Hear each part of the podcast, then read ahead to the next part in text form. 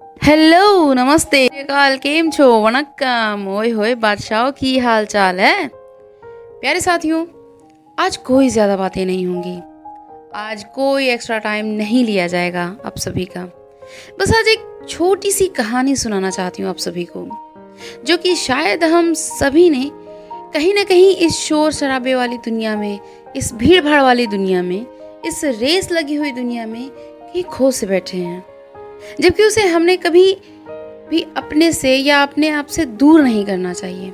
और अगर any how ऐसा हो भी जाता है तो जब भी मौका मिले, उसे जी लेना चाहिए। बिना कोई सवाल किए या तर्क के। तो ज़्यादा समय ना गवाते हुए सुनते हैं ये छोटी सी कहानी, और उसके बाद सुनिएगा मेरी लिखी हुई एक नज्म, जो आपको इसी ज़मीन पर रहते हुए भी उन सितारों से जोड़ देगा। तो सवार हो जाइए मेरी उड़न तश्तरी में और चल दीजिए मेरे शहर, यादों के शहर में। सक्सेसफुल पर्सन की डेफिनेशन क्या होती है? शायद कोई बिना से पूछे तो उसे पता चल ही जाएगी। आज से पाँच साल पहले बिनय ने अपना घर बार अपने माँ बाप और अपनी छोटी बहन नन्ही को गाँव में छोड़ शहर चला गया था। हाई स्कूल कैसे भी करके तो उसने ग्रामीण विद्यालय से पूरी कर भी ली, लेकिन अगर उसे अपनी आर्थिक स्थिति को पूरी तरह सुधारना था और उसे तरक्की की ऊंचाइयों को छूना था तो उसे उस गाँव से निकलकर बाहर जाना ही था। तो किस्मत ने भी उसका साथ देने से अपने कदम पीछे नहीं खींचे और उसकी स्कॉलरशिप पर एक बड़े से यूनिवर्सिटी में दाखिला मिल गया। देखते ही देखते विनय ने अपनी डिग्री खत्म की और वो डिग्री लेकर गाँव आया। अपने माँ और पिता जी का आशीर्वाद लेने और अपनी नन्ही को अपने हाथों से बहुत समय बाद खाने का एक निवाला खिलाने। समय की गति अगर इतनी तेज नहीं होती तो शायद विनय ने वो सब पाने में बहुत देर लगा दी होती, लेकिन नहीं। यही तो समय का खेल था। कुछ दिनों बाद विनय को शहर वापस जाना पड़ा। उसने अपनी नन्ही से वायदा किया कि इस बार जब वो आएगा तो अपनी नन्ही के लिए वो सब लाएगा जो उसे चाहिए। लेकिन शायद विनय भूल गया था कि उसकी नन्ही को तो सिर्फ़ उसके विनय भैया ही चाहिए थे। क्योंकि राखी का वो त्योहार जब वो अपनी नन्ही नन्हे हाथों से सुंदर सुंदर राखी बनाती, ताकि भैया शाबाशी दें। फ्रॉक पहनकर घूमती, पूरे घर और तरह तरह की पोसेस देती, ताकि भैया तारीफ़ करें। और पिछले पाँच सालों में उस नन्ही ने अपने बिने भैया की शक्ल तक नहीं देखी थी।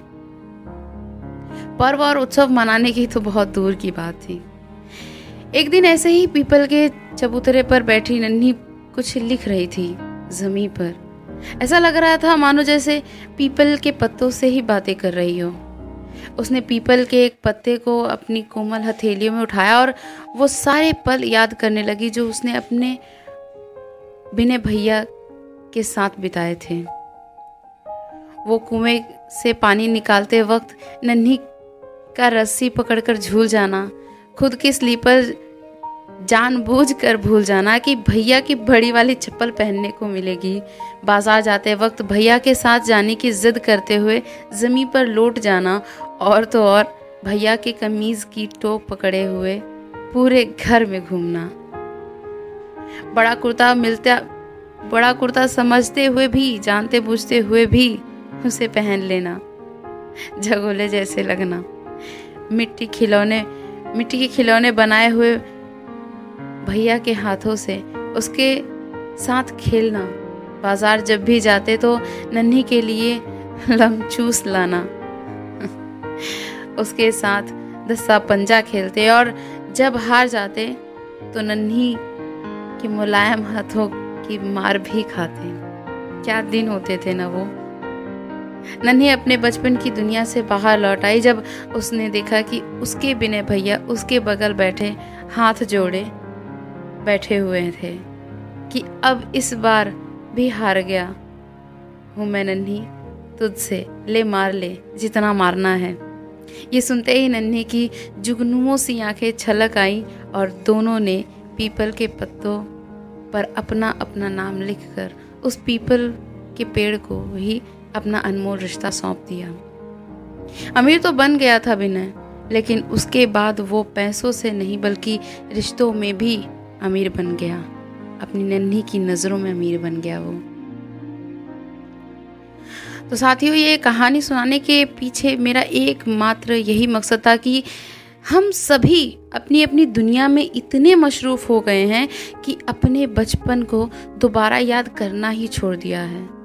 अपनी बहनों के साथ, अपने भाइयों के साथ जो जो जैसे जैसे पल हमने जिए हैं, उन्हें याद करके कभी एक बार फिर से हँसते नहीं हैं। तो हम उन लम्हों को एक बार फिर लें, जी लें, और उन गलियों में, उन बचपन की गलियों में एक बार फिर कदम रखते हैं। चलिए, आज उन सितारों के शहर में एक बार फिर अपना शहर तलाशते हैं। So let's hear this melody written by me हर तारे की तरह एक तारा होता है, दूर गगन में भी वो हमारा होता है। वो चमकता भी तो है, वो चमकाता भी तो है। इस सारे शहर को जुगनुओं की तरह ही सजाता भी तो है। दूर गगन में भी वो हमारा होता है। हर तारे की तरह एक तारा होता है। रातों को नींद ना आए, पलकों ने मुझे जगाए। एक झरोखा दिखा मुझको जिससे तारा दिख जाए। एक से आगे भी एक नारा होता है। तारों के आगे भी कई सितारा होता है। दूर गगन में भी वो हमारा होता है। हर तारे की तरह एक तारा होता है। चंदा देखे चांदनी को हमने किसको देखा है? मन के जैसा खाली तो दर्पण भी उसका होता है। निहारे नज़र इंदु जिधर, मन भी बेचैन होता उधर। खालीपन का भी एक कोना होता है। दूर गगन में भी वो हमारा होता है। हर तारे की तरह एक तारा होता है। एक नए जहाँ की ज़िंदगी मुड़े आसमान की घर हमारा हो जाए दूर अंबर के नाम की। आधा नहीं वो होता है अधूरा सा माना जाता है दूर गगन में भी वो हमारा होता है। हर, हर तारे की तरह एक तारा होता है दूर गगन में भी वो हमारा होता है। तो साथियों कैसी लगी ये कविता? ज़रूर बताइएगा मुझे। हर एक म्यूज़िक मीडिया पे, यानी कि सुकू टॉक्स को वहाँ जाके फॉलो करके, और जब आप फॉलो करेंगे तो मुझे पता लग जाएगा कि आपको ये कविता, ये कहानी बहुत ही ज़्यादा पसंद आई। और ऐसे ही कई किस्से कहानियों और कई मेरे लिखी हुई नगमों से रूबरू होने के लिए आपको मेरे, यानी सुकू टॉक से जुड़े रहना होगा। और हर रोज़ नया, हर रोज कुछ नया सुनते रहे मेरे साथ। आप मुझे दीजिए इजाज़त और सुनिए ये अमेजिंग गाना जो शायद आपको अपने बचपन में दोबारा लेकर जा सके। आप सुनिए और इंतज़ार कीजिएगा मेरे शुक्रवार के स्पेशल एपिसोड को, क्योंकि that will be a blast बच्चे, मन के सच्चे, सारे जग की आँख के तारे।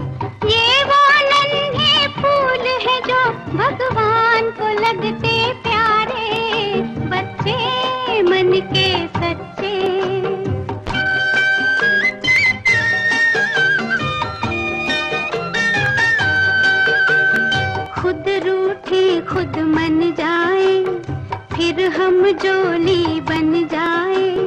झगड़ा जिसके साथ करे, अगले ही पल फिर बात करे। झगड़ा जिसके साथ करे, अगले ही पल फिर बात